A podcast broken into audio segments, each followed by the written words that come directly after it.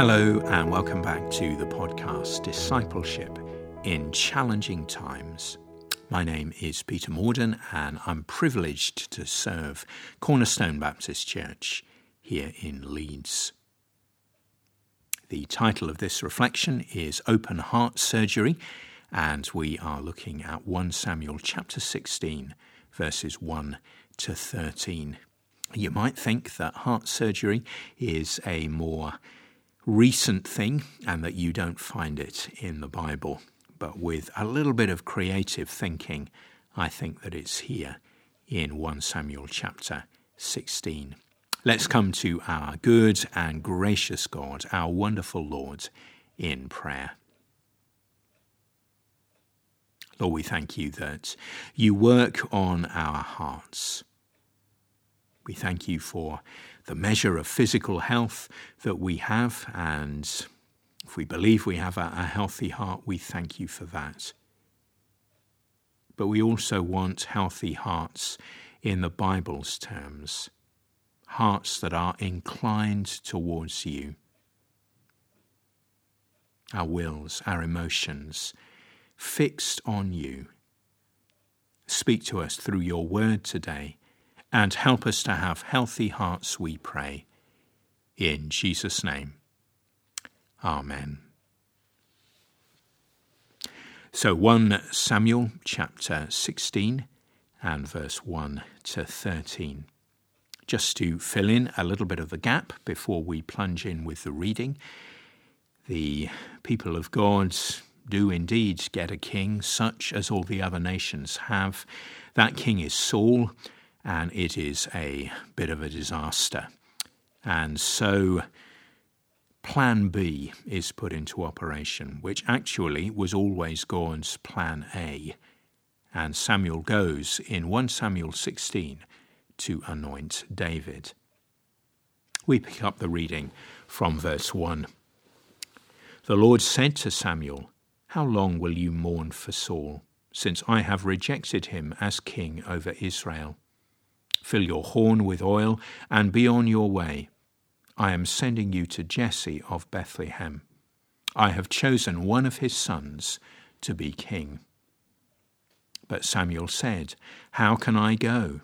If Saul hears about it, he will kill me. The Lord said, Take a heifer with you and say, I have come to sacrifice to the Lord. Invite Jesse to the sacrifice, and I will show you what to do. You are to anoint for me the one I indicate. Samuel did what the Lord said. When he arrived at Bethlehem, the elders of the town trembled when they met him. They asked, Do you come in peace? Samuel replied, Yes, in peace. I have come to sacrifice to the Lord. Consecrate yourselves and come to the sacrifice with me. Then he consecrated Jesse and his sons and invited them to the sacrifice. When they arrived, Samuel saw Eliab and thought, Surely the Lord's anointed stands here before the Lord. But the Lord said to Samuel, Do not consider his appearance or his height for I have rejected him. The Lord does not look at the things people look at.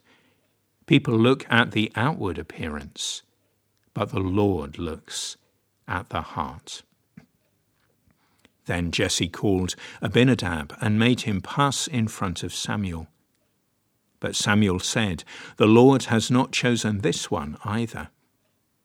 Jesse then made Shammah pass by, but Samuel said, Nor has the Lord chosen this one. Jesse made seven of his sons pass before Samuel, but Samuel said to him, The Lord has not chosen these. So he asked Jesse, Are these all the sons you have? There is still the youngest, Jesse answered. He is tending the sheep. Samuel said, Send for him. We will not sit down until he arrives. So he sent for him and had him brought in. He was glowing with health and had a fine appearance and handsome features. Then the Lord said, Rise and anoint him.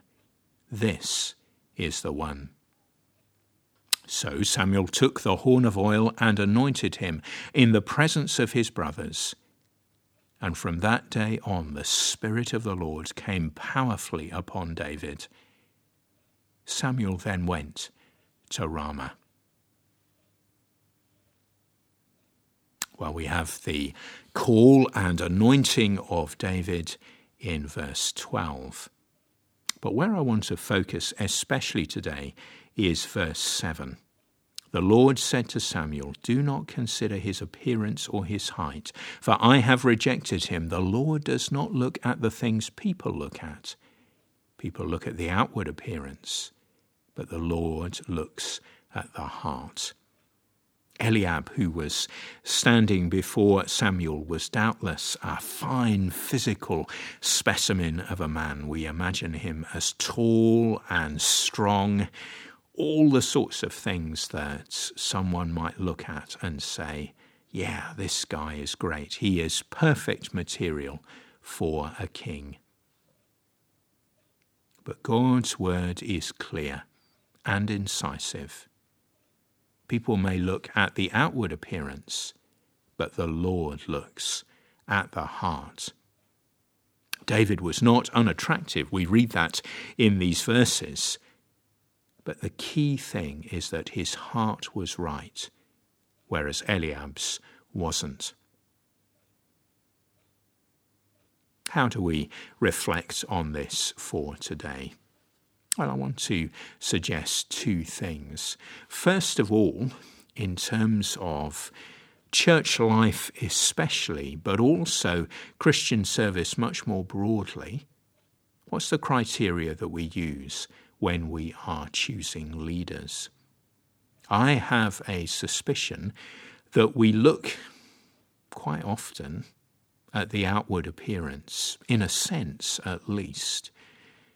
You know, Physical strength, well, that may be a factor, but intellectual ability, giftedness, those are the things that we consider when we are selecting leaders. And those things are, are not unimportant. If someone has a, a strong mind, then that is fantastic and that can be used in the service of the kingdom. If God has given particular gifts, whether they are natural attributes or spiritual gifts, really they're all spiritual, but whatever they may be, those are great and they should be used in God's service. But it's the heart that really counts. Gifts on the one hand, godliness on the other. Well, I've seen enough to know which I would choose if I was forced to choose. For gifts without godliness can wreck churches, wreck lives, wreck ministries. What criteria do we use when we are choosing leaders? In the pastoral epistles, Paul sets out different criteria, and some of them for sure are to do with gifts, but many, many of them are to do with heart. Let's change our thinking from worldly thinking to godly thinking. And when we are selecting leaders, when we are choosing people for particular tasks, when we are discerning a call, let's not look at the outward appearance primarily. Rather, let's pray about the heart. And the second thing, and where I want to end up today, is a question about ourselves. What about our own hearts. Perhaps God wants to come to us today and perform open heart surgery. When we open our hearts to Him, what is there? Sometimes in God's work in the Christian life, we can serve merely out of a sense of duty. Our hearts aren't as healthy as maybe they once were our motives, our devotion, our love to God, they've grown cold. May God come and work in our hearts today. May God come and warm us up once again. May we have a heart that beats for God. May we be people of integrity, growing in godliness, growing in holiness. It's a challenge to all of us, but particularly if you are gifted, particularly if you have been called as a leader of God's church, perhaps as a pastor, particularly if you have a position in wider society. Don't rely on gifts. Don't rely on abilities. Don't rely on the outward appearance. Make sure that your heart is open before God and make sure that it's right. Do we have healthy hearts? Or does God need to do some heart surgery on us? Let's pray together. Lord, we lift before you Christian leaders up and down the land and indeed globally. We pray for leaders who have right hearts before you, men and women of integrity of faith. Men and women who are the same in private as they are in public. Lord, we pray against gifts without godliness. We lift before you our leaders and pray that they would be growing in the practice of both the practice of gifts, using their gifts. May the muscle that is their spiritual gift be strong and get stronger through regular use. But Lord, also may they be growing in godliness. And Lord, for ourselves, yeah, help us to use our gifts in your service. But Lord, our hearts are open to you. We pray for your forgiveness and your cleansing for the times that we've gone wrong. And because our love sometimes grows cold, weak, and faint, forgive us, O Lord, and strengthen us by the Holy Spirit. May our hearts be pumping strongly, beating strongly, and beating for you. For we ask it in Jesus' name. Amen.